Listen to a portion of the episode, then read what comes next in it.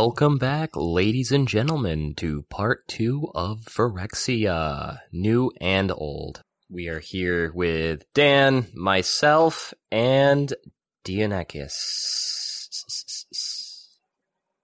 Really did? Definitely hate those sounds. Hey, how's it going, everyone?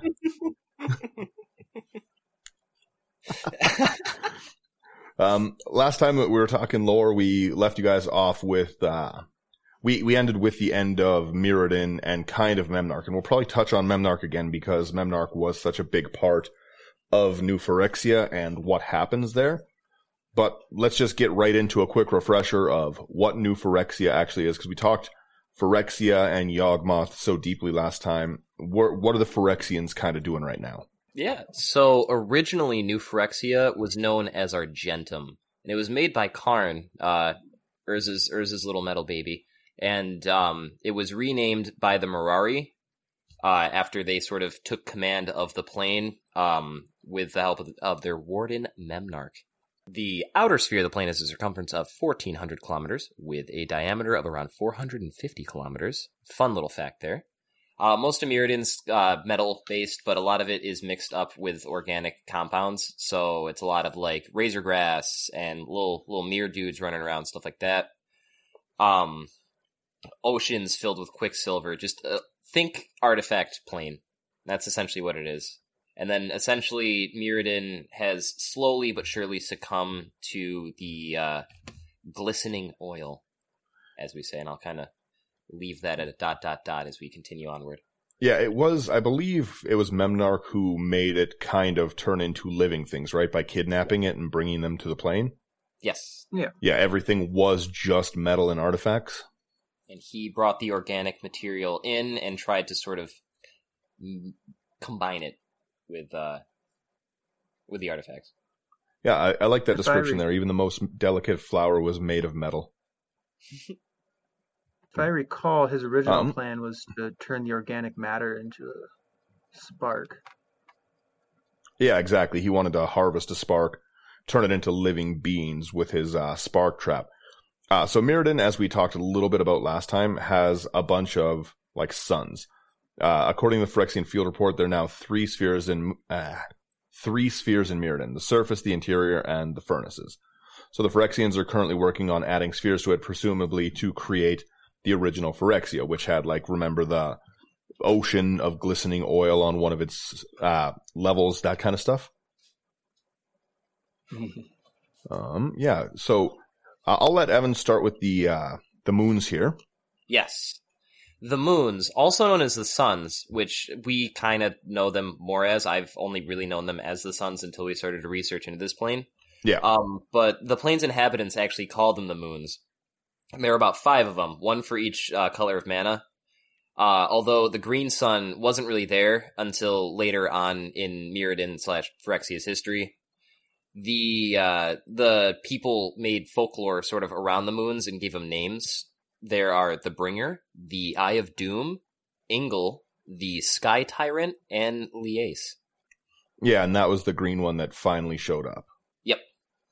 Yeah, I think they showed up in WUBRG order. Is that right? From what I'm reading, yeah.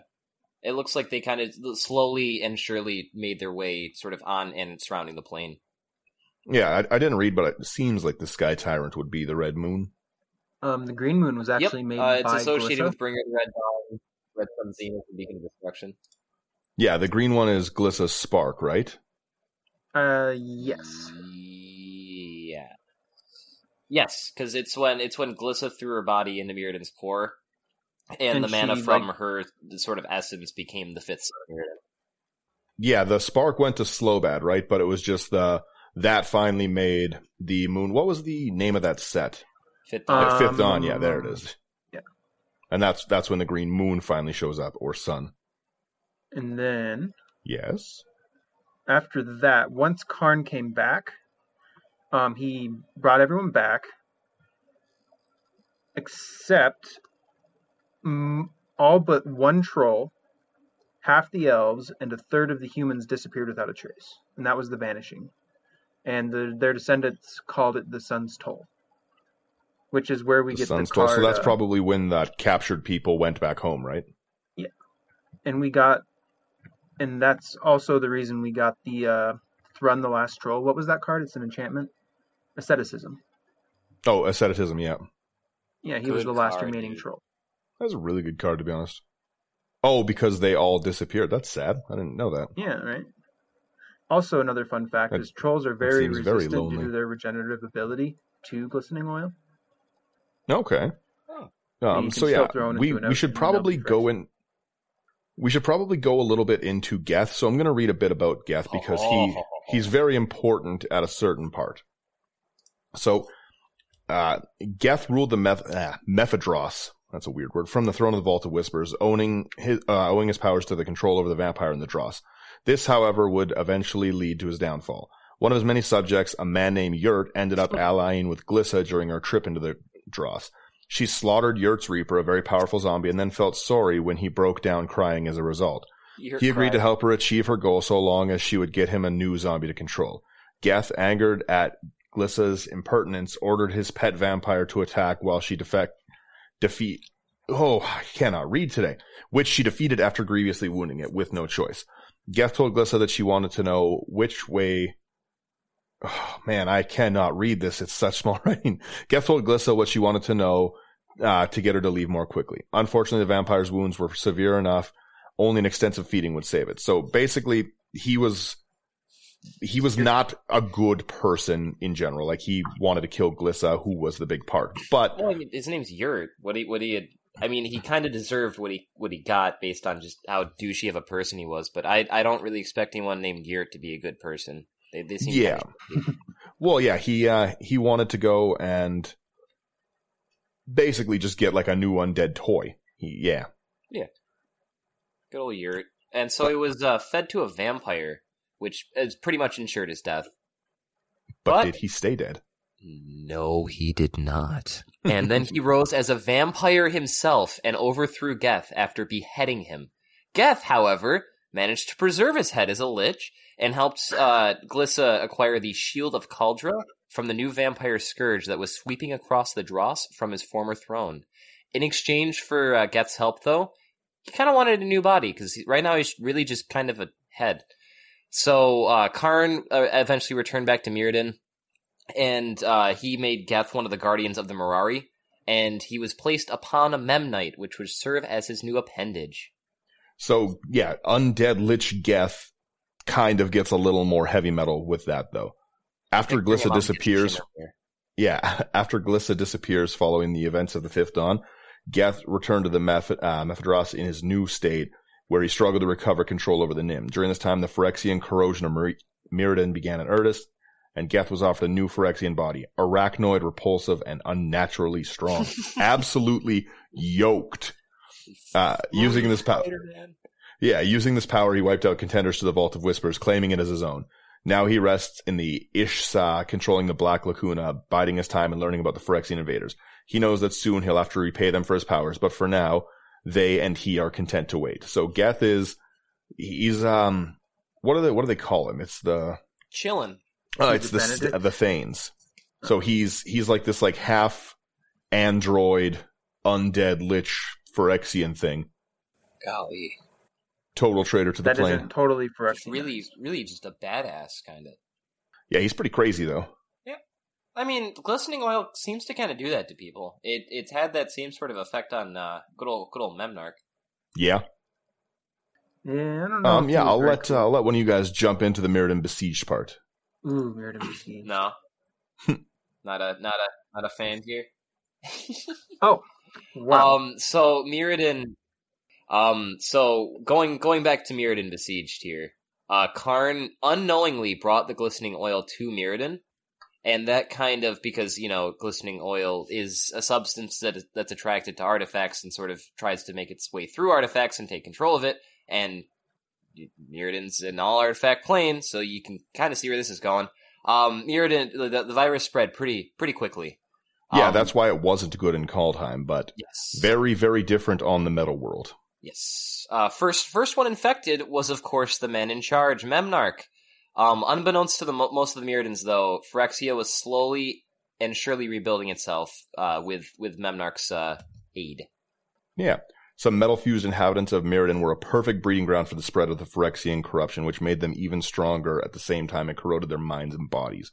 As an example, this turned Darksteel Colossus into the Blightsteel, or the Etched Oracle into Etched Monstrosity. So Darksteel is the Darksteel Colossus versus Blightsteel Colossus is a great example. Same casting cost, still indestructible, but then way, way more heavy metal looking, infect, terror of plague groups. Very scary. Yeah. So basically over time, they just kept going and going and corroding it until eventually, because of how successful it was in the plains, they split off into their own segments, right? Their Yeah. own factions. Their own little sort of color pies, because Yeah. each each sort of faction was was essentially home to a singular uh, color of mana. So there was um there was the the white faction, red, blue, and green and black, and each one had a sort of lead Phyrexian in charge, a praetor. Um, y'all y'all probably know him pretty well, but uh, there's Elish Norn, the white one, the Grand Cenobite. She was the praetor of unity.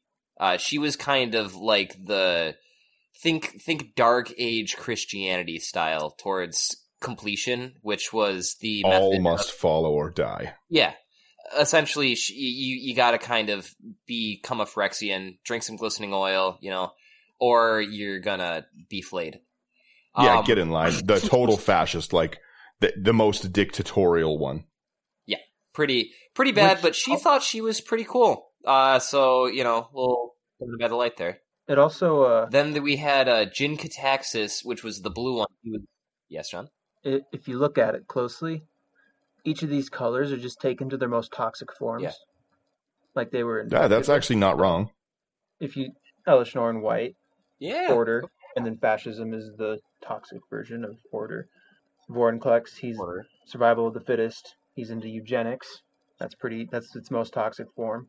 Actually, the only praetor um, that isn't bad, I'm going to use that term loosely, is Urbrask. Um, he's We'll we'll just get, we'll really get to that cares one. about- Yeah, we'll, we'll get to it. hmm, fine. No, but you have Jin-Gitaxias. We'll we'll get to it, all John. We'll get to it. Right now, we're talking about Come- Ginny. Yeah, he's the blue praetor. Uh, he's he's kind of about ex- experimenting, sort of, uh, you know, poking and prodding, seeing what's going on. He's more so towards like exploiting the enemies and sort of experimenting on them to find their weaknesses. Yeah, exactly. Again, still a eugenics experiment kind of person, but more to advance his creations into what can beat the enemy versus what is perfection with the white. and more like scientifically and formally based rather than just purely emotively based like the you know fascist ideology of Elish Norn. Um, then we have Sheoldred, who is the Black Praetor, and he was the Whispering one, and he really, really liked just or she. Sorry, oh my goodness, I've been misgendering Sheoldred the whole time. Um, the uh, what you call it? She's really all about sort of just enslavement and taking control of people and just like think slaughterhouses and just like horrible, horrible death camps and such. And that's what Sheoldred was kind of in charge of. And she would, it was kind of like a, like, like the white side of rule or die, but with a lot more die. Like Yeah. a lot more die. Well, yeah, like not an optional. Like Elish Norn wants to convert you. Sheoldred wants to kill everyone it doesn't think is worthy of serving, and then force the other ones to serve. Yep. And then when they can't serve anymore, kill them anyway. mm-hmm And then uh, next up we have Urbrask, who is kind of kind of polar opposite. He's he's more so about industry, uh, which kind of goes alongside Blue in a sense because they're both about sort of pursuing the greater good for sort of like completion and Phyrexians in general. Where um, Urbrask though is more so about um, not not like the hive mind aspect of Phyrexia, which a lot of the other colors kind of go towards. Work And- together, yeah. yeah, they they kind of work in unison. where Whereas uh, Urbrask and his little red factions kind of just underground, hiding, doing their own little thing. Doesn't really want to interfere with other people doing their stuff. So it's just Just wants to make big mega death cannons yeah, just like any other casual guy. You know? and put legs on them. living the dream, dude. And then last but not least, we have big chunky eugenics man, uh, Vorn Klex. He was the uh, Green Praetor, and as John said, he was really, really fond of the survival of the fittest mentality, which is, of course, a green card. Um, and he would he would just kill anyone he thought was weak, regardless of if they could be or not, utilization wise. He he just would the those he deemed strong, he would vouch to make stronger and use like Phyrexian completion to make stronger.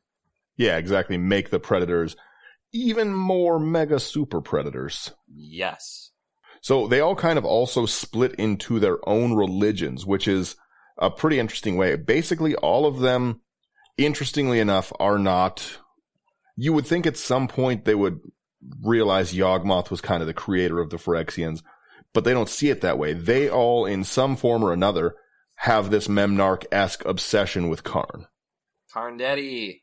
Karn Daddy is right. Um, yeah, start you start right into the machine orthodoxy because what a what a great name. Yeah. So the machine orthodoxy was the White Align Phyrexians, and they were under Elish Norn, as previously stated, and they worshipped something known as the uh, ancient et- or argent etchings, which was a, a form of scripture. But um, the orthodoxy would then divide itself into smaller sects, which sects S E C T S for clarification. Mhm. Um, and they would uh, follow certain portions of the Argent Etchings. The three most prominent sects included the uh, Flesh Singularity, the Porcelain Legion. Please tell me that's about toilets, and the Disciples of Karn. I'm pretty sure that one is fairly self-explanatory, I've got to They jump in. The Porcelain Legion would be a great name for a plumbing company. right? Oh my goodness, dude! With like a little crown on top of the toilet is like their their icon. Um, we're trademark, trademark. Yeah, trademark. We we we definitely We, have that we name. own the Porcelain Legion now. Sorry, guys. Yeah. Wizards don't sue. um, uh, yeah, so they all seek to uh, unify the multiverse as Phyrexia in either perfect hierarchy uh, for like a level playing field. Yep. So it's either like a nice form of a hierarchy with like a king, queen at top, and then like pages and such that sort of follow underneath and serve them, prince, princess, that's sort of yada yada, or just like the card balance where just everyone is the same and everyone is all working together towards one unified goal, and there's no one greater or no one lesser than anyone else. So the other factions, the Flesh Singularity, tries to achieve total unity by literally flaying the creatures that inhabit the lands and sewing them all together. They're just like, this is how we will make equality by combining everyone. Everyone, one big family, yeah. Yes, big boy. Kind of what happened with Atraxa, but in a big ceremony of all of the Praetors except Urabrask being a part of it, which is why Atraxa has no red mana. See, ironically, I'm picturing the black card Wall of Flesh. Yeah. Ugh. Um, then the Porcelain Legion wants to repurpose and adapt creatures by implanting white metal plates into their bodies. All white Phyrexians have this porcelain-like metal on their bodies. While the disciples of Karn previously held Karn himself hostage in hope of pushing him even deeper to insanity to glean leadership from the madness. Oh, crazy fan club, dude. Yeah. The ultimate toxic, they kidnapped him. That's uh, represented like a bunch in corrupted conscience and stuff like that, the magic card. Yeah. Yeah. Um, jump into the blue. Yes. Next up is the Progress Engine, which the name kind of tells you what it does. It's about it's an engine of progress towards progressing towards something. Let's see. They're Uh, perfection. uh, Jin-Gitaxias led these guys, and they sat in the ruined halls of Lumengrid. Um, they kind of hold themselves higher than the other factions, kind of like, you know, hold their nose up in the air, uppity style, because informationally based, it's kind of assuming what they're going for. Um, and they pursue what they refer to as the Great Synthesis. They conduct experiments in various laboratories scattered across the Quicksilver Sea, which are oftentimes described as slaughterhouse like, creating new forms of life and technology at the same time. Um, they're by far the most organized group, and that I feel like kind of is in part due to their blue orientation, because that just kind of goes hand in hand, like blue research, yada yada. Think Tolarian Academy, that sort of stuff. Mhm. Um, they have ten observable ranks. Uh, I wish I could see what those ranks were. yeah, I don't think they have them Yeah, written down there. to be listed anywhere, unfortunately. Uh, one of their great experiments, though, is the meld web, which in the original uh, pools of insight are filled with the brains of hundreds of sentient beings, all networked together. They That's also Pretty uh, heavy metal. Yeah, right, dude. Just brain network. Um, they also turned Ezuri, who was originally a mono green card, into a Simic card, and uh, they turned him into the Claw of Progress and made him fight Glissa, which I don't think went over too well. Yeah, Ezuri's also a great card in both iterations of the card. Yeah, dude. Claw of Progress has some really good combos. We'll be right back. Ever thought modern video games should be more interesting? At the Gaming Blender, we take randomized genres, mechanics, and make a new game every episode. I've added permadeath. We have a survival game of a hardcore simulation, which could be House Flipper, and with the permadeath of XCOM. And that all has to be an action adventure. Yes. Oh dear. Yes. And sometimes it doesn't quite work. And you you have a construction off over the course of the of the A narrative. construction of the way the way we can do this is that we ditch your idea entirely. Entirely. Check out the Gaming Blender on all your favorite podcast platforms now. Yeah, we talked a little bit about uh, the seven steel thanes, Yes. and that was uh, Geth is one of them. Uh, the Black Aligned Phyrexians are out for total and utter corruption, slaughter, and enslavement. They don't care about nothing. They are led for the moment by Sheoldred. She's at the top of the food chain of the Thanes, who are all fighting a war of succession to be named the Father of Machines. So the ones beside her are Kraynox, the Deep Thane, described as masculine. He lords over the corrupting Phyrexian oil and hopes to construct a different fourth layer as a slick oil-covered vista, also known as the Many-Legged One. You have Roxith, Thane of Rot, described as masculine. He lords over the flesh, you, ah, flesh used as building and sculpting material. He plans to design the fifth layer of the new Phyrexia made entirely of flesh. They are pretty interesting, these ones. Uh, we talked we talked about Geth in general. Uh, as his reward, he was turning. He was given his lordship kind of for the betrayal. So he he is who really helped them get a foothold on the surface. The story is very different without Geth, but Yeah. that is why he got it. Azax, Azog, the demon thane, he lords over others with fear and brutality. Thrisis, Thrisic, the writhing thane, described as a snake. He fought Ro- uh, Roxith, believed believes in an everlasting and ever improving cycle of destruction and resurrection.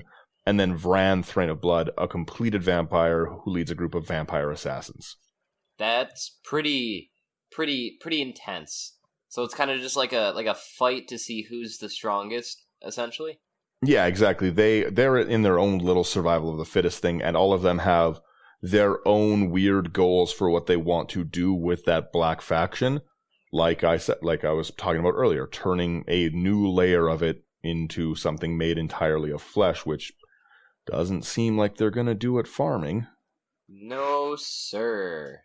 I also like how they described themselves as masculine a couple times, as, as Yeah. in like like because like Geth the the graphic on his card, like he's already a pretty jacked like dude, and so to have him in the same context and then describe those as masculine, like I can only imagine like how insanely jacked the top two must be, the Thanorot and the Deep Thane. Yep, I think, Um, I think absolutely yoked Jim sense Bros. yeah, right. High five walking into the. What was that, sorry? Transcends masculinity. Oh yeah, his spider legs don't need a don't need a pump. No, dude. You look at them, you go blind. Um, next up, we have the Quiet Furnace, which is the Red Align Phyrexians, and they were, of course, led by. Uh, oh goodness, why did I forget his name already? Urbrask? Urbrask, thank you. I've played him a trillion times. Um, but Bad they person. they dwell in the uh, furnace layer of Mirrodin, which was kind of sort of similar to old Phyrexia. It it was kind of deeper underground. Uh, their primary function was to tend the forges there, just because red fire.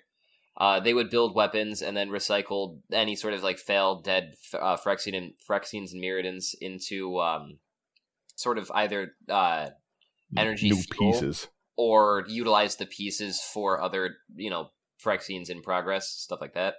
During the war times, they would emerge to the surface and expand onto the uh, and expand like into the mountains and such. And while the majority of these Phyrexians still dwell in the depths of the world, uh, several now populate the Ox- Oxidda chain, uh, beasts designed in the fashion of Mirran animals. Red Phyrexians do differ from all others in the way that they're very uh, empathetic. They feel their emotions very strongly, and they hold a strong sense of individuality. Uh, this caused them to develop empathy for the Mirrodins, and although, because you know they're still Phyrexians, they're still pretty pretty brutal, pretty messy. Mhm. They um their empathy proved to be stronger than their brutality, and it's allowed them to sort of let the Mirrodins coexist in a sense. on the furnace Um, layer. Yeah, that's the yeah. only Mirrodin was entirely conquered except for the survivors who retreated to the furnace, basically.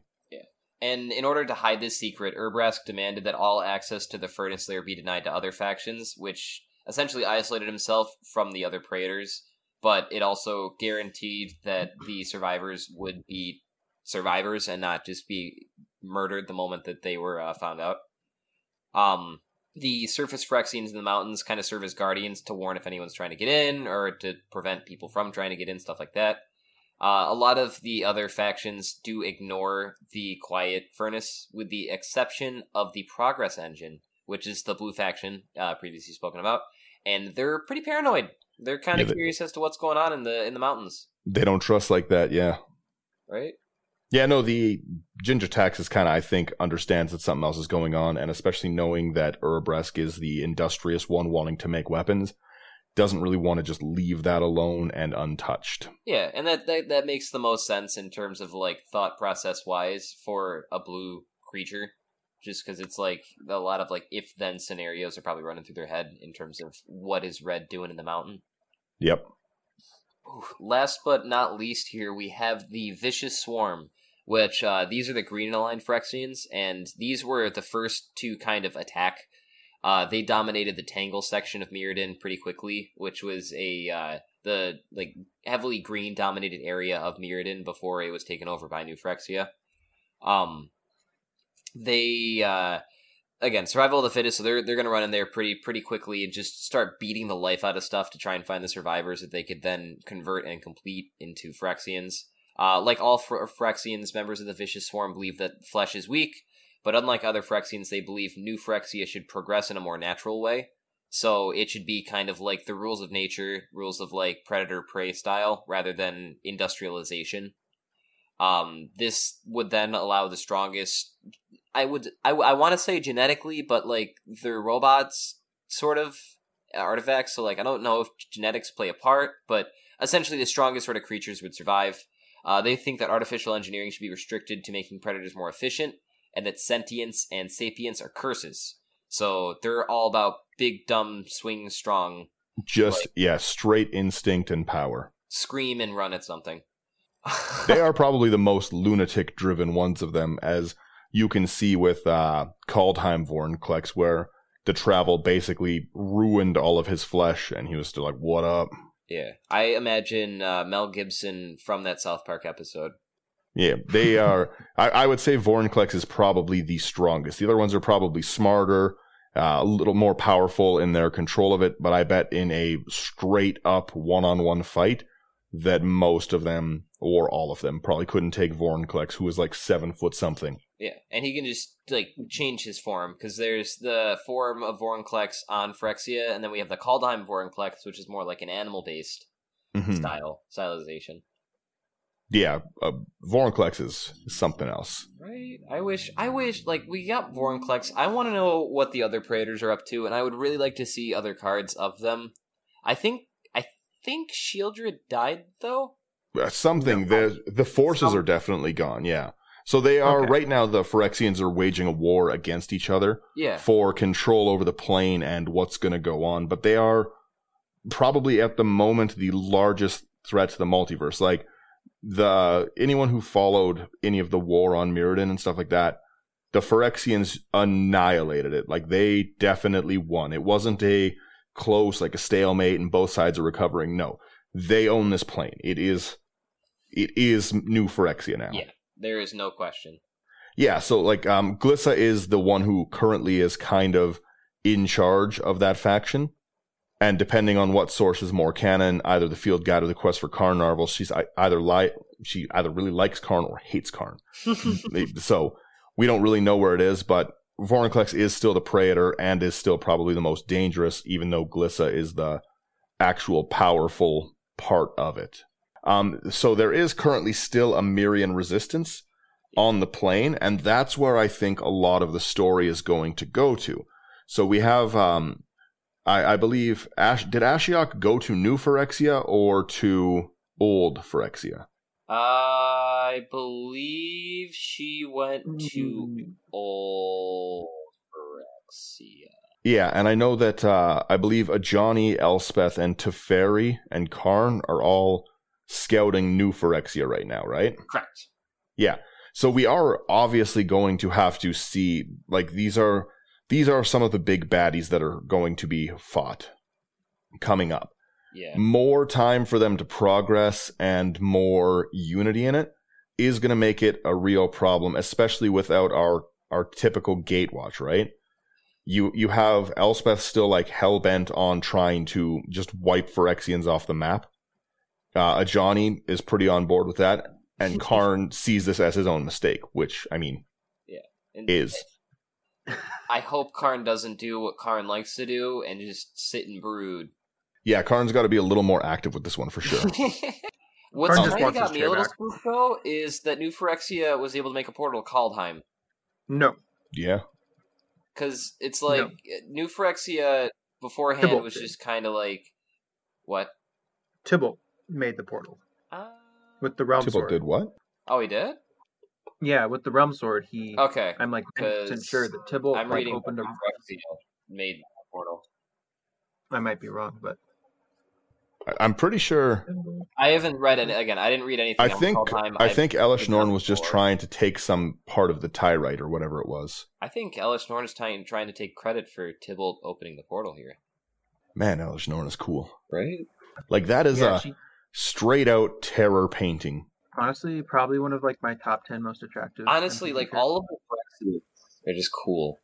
Yeah, Yeah. Tibalt used the realm sword to. uh He's got a he's got a body forth. pillow of Um, so one I mean- one interesting thing before we get into the resistance is during the final battle in which the Phyrexians officially conquered Mirrodin, a Mirran angel named Atraxa was captured. Elesh Norn was impressed by Atraxa's tenacity and rewarded, in quotes, her with completion, a process by which organic beings are converted into Phyrexians. Elesh Norn's intent was for Atraxa to become the Praetor's voice, a symbol of Phyrexia's unity. Invited, uh, invited all of the other Praetors to contribute, and only Urabrask declined. The creation marked the final victory of Phyrexia over Mirrodin. Yeah, so tell us a little bit about the resistance. Who's still left? So we have uh, Bladehold, which is an Oriok city in the Razor Fields, uh, defended by a force known as the Accorders, uh, led by Ria Ivor, the hero of Bladehold, which is a very good card. Is did they finally give a name to it? Is Ria Ivor actually what the hero of Bladehold card's name is? That is that is the hero of Bladehold's name in the lore. I don't think it's. I, I think she might be in the flavor text on the card in terms of like the name. Uh, no, there's no flavor text. There is no. Yeah, no. So Rhea Ria Ivor is just the hero of Bladehold. So probably a. I think actually that card was probably just so popular that they gave it a name because it would make a great legendary creature later on. right. That yeah, especially with Battle Cry. Oh my golly. Battle Um, Cry was such a phenomenal mechanic. Yeah, I I wish I had played during this era specifically for the whole like Mirran Resistance versus New Phyrexia like fight that was going on with draft Yeah. stuff. I that that I don't think that'll ever happen again, and I I feel like that's something I missed out on. The these sets in general were pretty exciting sets to play during, and then also uh, the entirety of War of the Spark, War of the Spark, uh, the Hour of Devastation, all of those sets. Uh, Hour of Devastation was really fun for like the lore base of it, right? It gave us lots of good cards, all of that Amonkhet series. Yeah. But but I believe that uh, all of the new Phyrexia arc and War of the Spark have just been the most like impactful in the in recent years at least in terms of like not only lore that captivates you, but also in the fact that like they were fun cards to play, phenomenal mechanics. Like you said, it was really fun to play out like Phyrexians versus like the Mirrodin resistance kind of stuff, like the battle cry versus the golem splicers, that kind of stuff. Yeah, And it's just Yeah. like I don't think we'll. I hope we get to a plane where we can have that happen again, or potentially we have that happen again with the new Phyrexia plane if we end up going back there. But just based on the direction Magic is heading with like lore and stuff like that, I don't. I don't think we'll ever see that again. I'm gonna be honest. They better not try and wrap that up in one block. I'll lose my mind. Right? Yeah, they. I would be so mad. Yeah, if they try to just quickly wrap up. All right, and New Phyrexia is done. Let's move it on. Yada yada yada. Or they do like one set and then like six years later another set. Like I feel like they're gonna do with Strixhaven and Arcavios. Yeah, so Arcavios they will for sure go back to, but I think that they've got to try and bring some of these new planeswalkers to Mirrodin to try and deal with stuff. I think that's why we're learning so much about them. Oh, because And it's leading up to the next sort of big War of the Sparks style event. Yeah, and it Yeah. does actually make sense that they've pushed so hard Vivien and Lukka, the bonders on opposite sides of the nice to animals versus animals as tools. Yeah. because either side of it, no matter no matter like I said, Lukka's not the greatest planeswalker lore wise in uh in the good faction segment, Yeah. but both of them should in all honesty be disgusted with what's going on in New Phyrexia. They should want to absolutely step in and stop it, right? As-. Having such empathy for the animals and even using the animals. Could you imagine Lukka just becomes bonded with Vorinclex? that would be horrifying. um, I don't want to think about that. That'd be nuts. I like Wolf Lukka in um in this set. Wolf Lukka would be pretty cool. So it is cool that to know that Bladehold is still a holdout. Uh, so around Bladehold lies the Razor Circle passages, which were created by Galma the Shaper in order to help the survivors access the refugee strongholds in the Furnace Lair. The passages are made up of razor grass crop circles activated only during the presence of the White Sun. Yep.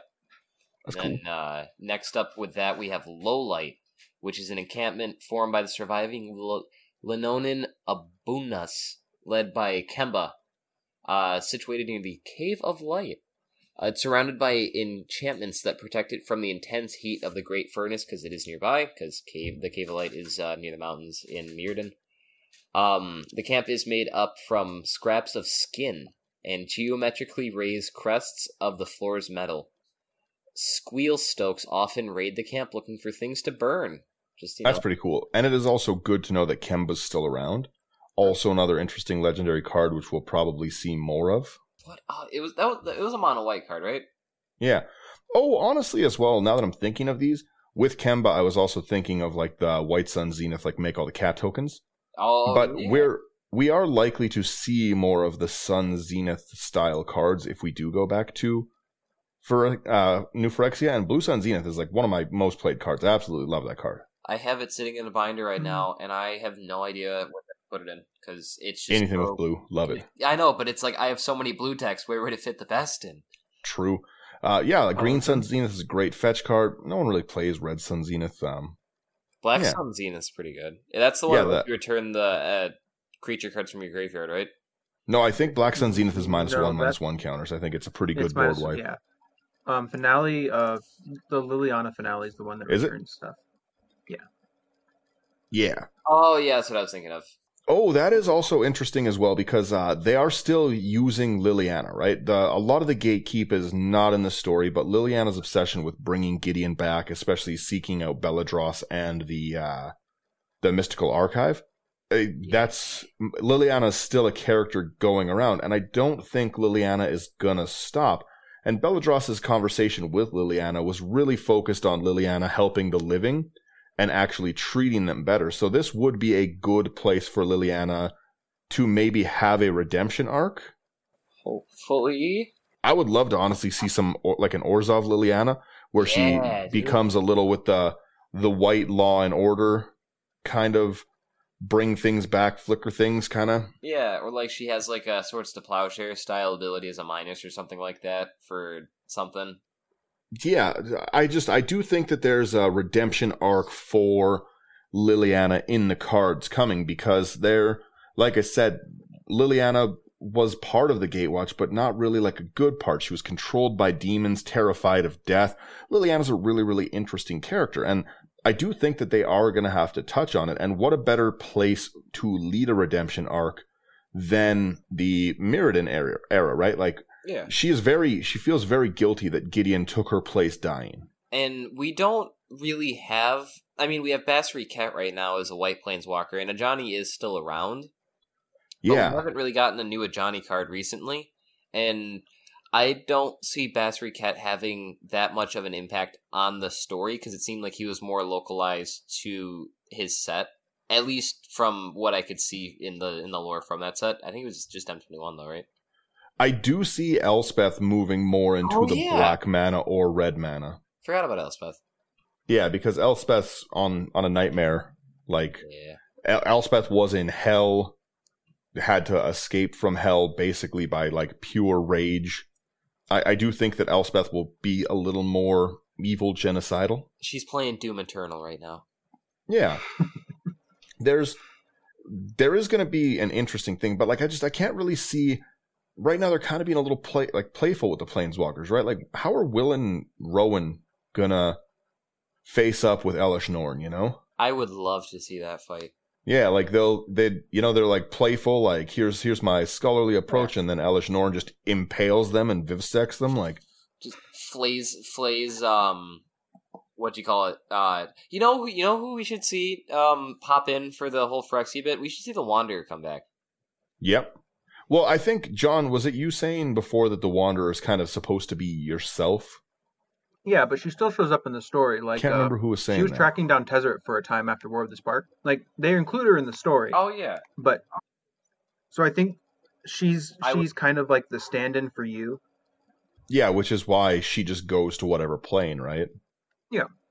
Like if she falls unconscious, she'll just instantly teleport. Okay. that's pretty that's pretty cool A little also off it track, could suck but, um, depending on where you teleport But um, Lazav and Tezzeret are working together. Fun fact, but Oh, that's I keep related. forgetting that Tezzeret's around. Tezzeret's a real He was like he was. oh, and he was also kind of No, he was seated at the right hand of Karn. in he, I, he's like baby Bolas. Really? I mean, Bolas was really the only thing oh stopping yeah him he had a he had a card in in, uh, I do think that they are going to have to bring Nicol Bolas back at some point, probably to fight Eldrazi. I still think that. I'm going to keep saying that. They're going to bring him back as Nico. I want to see a completed Nicol Bolas Could you imagine throw some throw some like white or green in the Praetor King Nicol Bolas? oh baby five color they did it I al- with uh what's his face Niv Mizzet. yes I uh, I think a there's a strong chance of Niv Mizzet and Omnath also becoming planeswalkers at some point. I would Not love. really. Wait, did you say Omnath is a planeswalker? I, I believe so because Omnath just keeps getting extra colors of mana, right? It would make sense that Omnath would be a being gathering enough mana to like that is how Planeswalker Sparks typically ignited, right? Was so much mana gathering, and that's what Omnath mean, has done, through traumatic increasing the colors. So I I could s- I yeah, and I I think that Omnath could become one, especially to go fight Eldrazi when they're back. Oh, in order to like planeswalk. Yeah, exactly. Yeah. To finally unleash that mana in some kind of mega Silex blast like we talked about last time. Yeah, they should bring back. Yeah, the uh, they should bring back the uh, Golgothian Silex, but the Phyrexian Silex. That would be pretty cool. Just bring back Urza or something.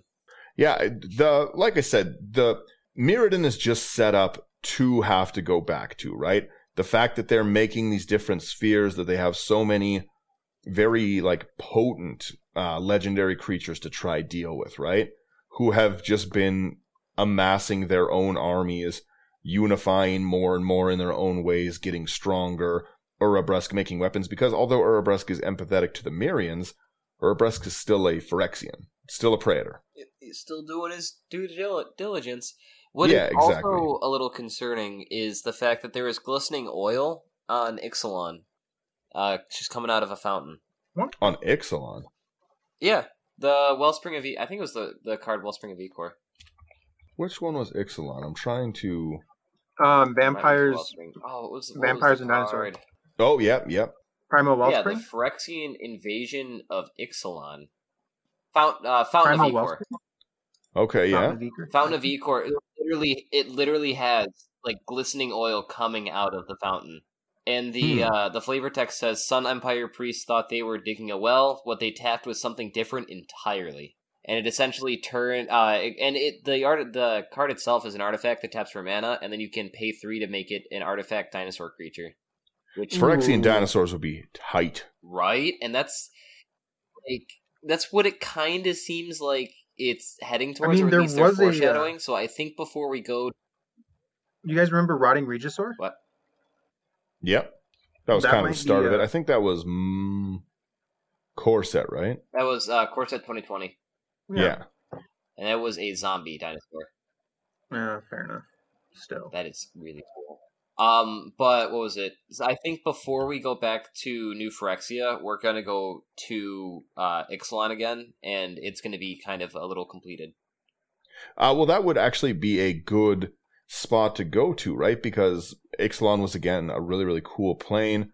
It's pretty flesh, so it would make sense that a really slow completion would be happening. And it would be a great spot to be able to convince the new, whatever the new Gatewatch esque uh, organization is going to be, seeing the dangers of Phyrexia left alone, spreading to another plane could be the catalyst to trigger the war of going to New Phyrexia. I'm also reading that the wording, like uh, the wording specifically on Fountain of Ichor, is important because um, it, it- it's not a word often used in MTG, but four out of five times it's been in reference to Phyrexia. Uh, because they could have called it Fountain of Oil or Fountain of Tar or something of the sort if they were referencing Yeah. like compressing down oil, like dinosaur bones to make oil as like a joke or something of the sort. But considering the fact it's used as Ichor and that's used in reference to prior Phyrexian based cards. Yeah, like Ikramir. Yeah, kind of kind of feels like, you know, I think I I think if it is like Phyrexia though, I think it's old Phyrexia before new Phyrexia. Just because Well, it's definitely not. it doesn't seem as though what I would be surprised if Ixalan was old Phyrexia. But Like the could you imagine old of like- Phyrexia versus New Phyrexia as that faction war? Ooh, I don't think New Phyrexia could win. that would Well, be so cool to see. And I think New that Phyrexia is getting stronger. I feel like it'd be a cool way to kind of counteract the the the horrors that are surrounding New Phyrexia right now. Is just kind of give him a taste of the the old school. I could see To it, be honest, you know? we don't know where Ashiok's going, but if Ashiok is going to old Ashiok Phyrexia, went to finding it and find bringing it back to life, that could be the Phyrexian Civil War could be a pretty cool thing if that is what it is, where the new Phyrexians worshipping Karn are fighting the old nightmare-based Yawgmoth Phyrexians. The old school Oh. Yog Daddy boys. Yeah, the Yawgfather. This probably won't happen. That'd be really. I I just hope, regardless, that within the next year or so they go back. But I could see Ixalan being like on the What surface, probably won't happen, sorry? being old Phyrexia. Like think about it. Like it's been thousands of years. It recovered Hmm. from its dis- destruction, That could and be it became cool. like a very large inhabited place. And the Sun Empire was drilling down, Like just and they wipe found it out. the oil, the oil ocean. Yeah. You know what I mean? sense. At some point, they'll have to kind of address where the Phyrexian oil came from and what it is. Yeah. Because obviously it keeps replenishing itself. and they can't Well, I just think, like uh, once leave you that get untouched because it's such an important piece of New Phyrexia and how it's formed. Maybe it's mass producible. You know, like turn turn people into Phyrexian oil. Yep. That's maybe maybe that's what um Urabrask is doing in the mountains, melting them down into oil.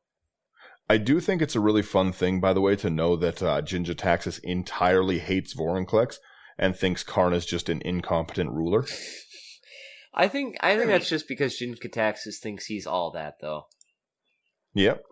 Getting some Urza vibes from 'Cause Jinga He's just he holds himself to that utmost sort of Yeah. Yeah, so he sees the original father of machines as ultimately imperfect. Is the original father of machines Yawgmoth? It is Yes, Yawgmoth. Yes, sir. So he just doesn't think Yawgmoth is good enough. He doesn't think Karn is good enough. I wonder what what kind of a being he uh, himself. kind of wants to lead it. Uh, it is implied as well that Jin-Gitaxias has access to white and black mana. Norn Yeah. the Wary is who he wants. the ultimate. I love Northern the Wary so much. He's so bad. he's the most cautious, and that's what I feel uh feel like Jin-Gitaxias is all about is caution and taking taking it one step at a time and sort of understanding the enemy before moving in. So I think I think Norn the Wary is ex- is exactly what he's looking for in a leader. Sheoldred's actually pretty cool too. I can't believe I've I have thought Sheoldred was a dude this whole time. I'm so sorry. I'm so sorry, The- Sheoldred. The whispering one. Dude, the the mouth on the base of the body is insane. Yeah, and Right. when you look at it and its big drawings of it and find out that like its spider body is also a giant Vorinclex looking head. Horrifying. Yeah. And that like uh it's kind of like uh Sheoldred is kind of like a big scorpion thing inside this big like four or six legged mandibled spider thing.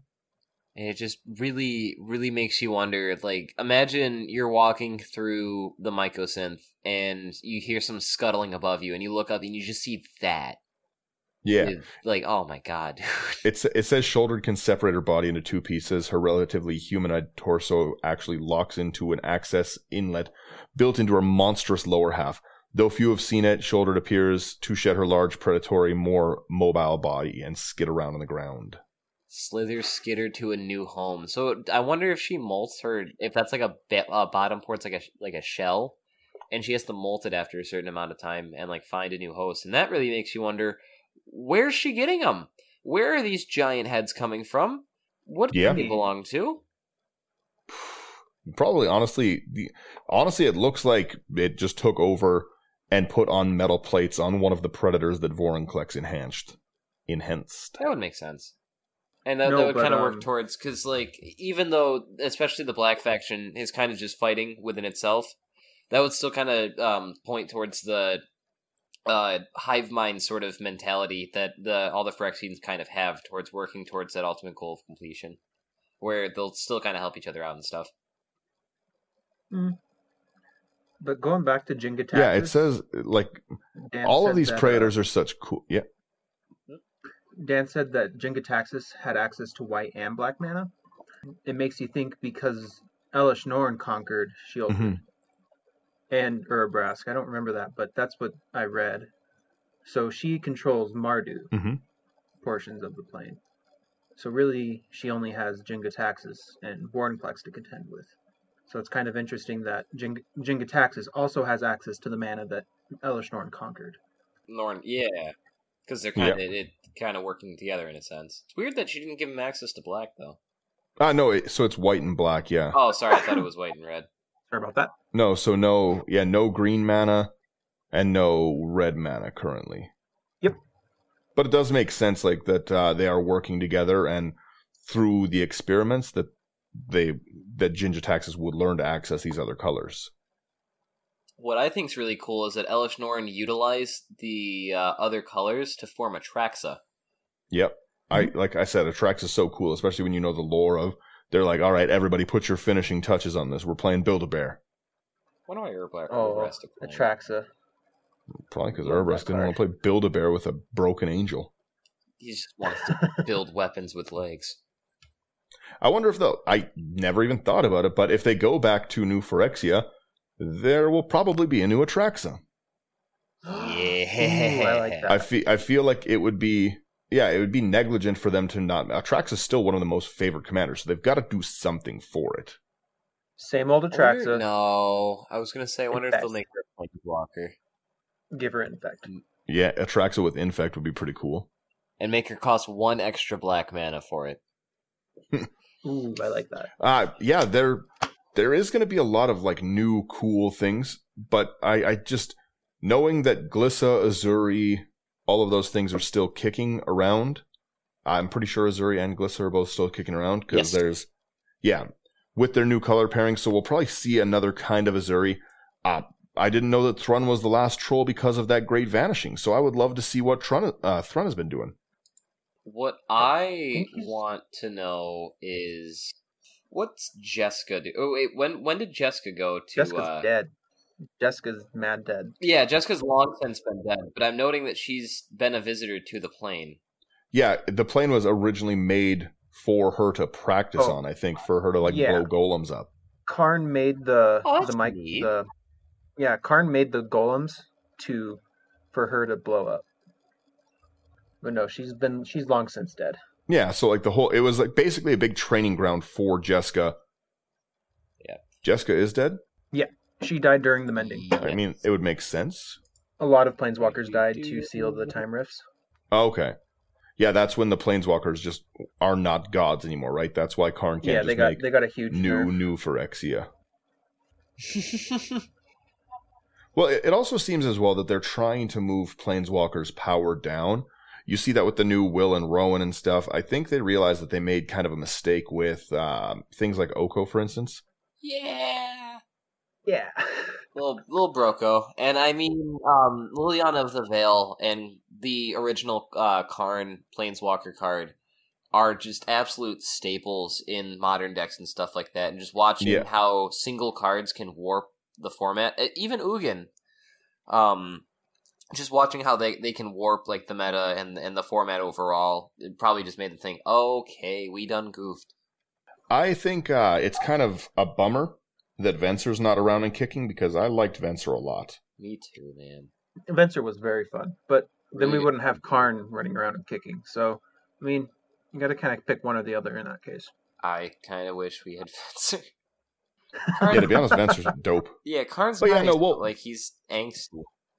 I, I was gonna say we'll we'll end up wrapping there. We we wanted to talk mostly about those Praetors because I think that they're going to be extremely relevant in new sets. I think they're the next big baddie that people have to fight. Right? We've only seen small minor villains on planes, but seeing Vorinclex on Kaldheim definitely shows that there's an actual issue. Right? The only the only other thing I think that we're gonna see is maybe the in the reintroduction of uh, Emrakul when they're back in Innistrad. I, I think that that's Ooh. possibly why they did the plane because those are the big threats. And then obviously we talked about the ones that uh, there's different things. Uh, Urza when he traveled to the one plane, and they said there's there's worse things out there. Oh yeah, They've gotta yeah, do yeah, that. Where they like would they only let him in, and since then he couldn't find the plane. Yeah. Um, I don't think that the slivers are currently a threat. I think a lot of them are dead from coming back to the Urborg, but we do keep seeing them pop up and things. So Yes, I th- and and we see them not need the hive mind anymore. long live. And I, I think that unleashed slivers could also be a problematic uh, thing, especially if one of them ever learns to planeswalk. yeah. Or if And I could, I. I don't see a planeswalking sliver happening, but I could see because like if you look at Siphon Sliver, it's kind of yeah. Because well, if you look at Siphon Sliver, it's kind of humanoid. So I could see like a human sliver kind of hybrid, or like a planeswalker sliver hybrid, where it's like not just pure sliver, but like a mixture of the two. To be honest, yeah, Vorinclex finding the slivers would be a nightmare process of him just making them stronger and stronger and That better and better. Oh no, it'd be like Sliver Legion on steroids. Vorinclex gains like the the Sliver idea. Legion type. Oh, and they all gain. Sliver Praetor. To be honest, I want to see them try complete an like uh, one of the Eldrazi. Completed Eldrazi would be just awesome. What would be really you- neat to see is if they completed because again, the Eldrazi, especially like the big three, are just extensions of the main like bodies. So it'd be neat Hmm. to see what happens if you try to complete like the extension, and if that would carry on through like the Blind Eternities as uh, onto the original bodies of the uh, the Eldrazi. Or if it would just poke the bear. Yeah. Ooh.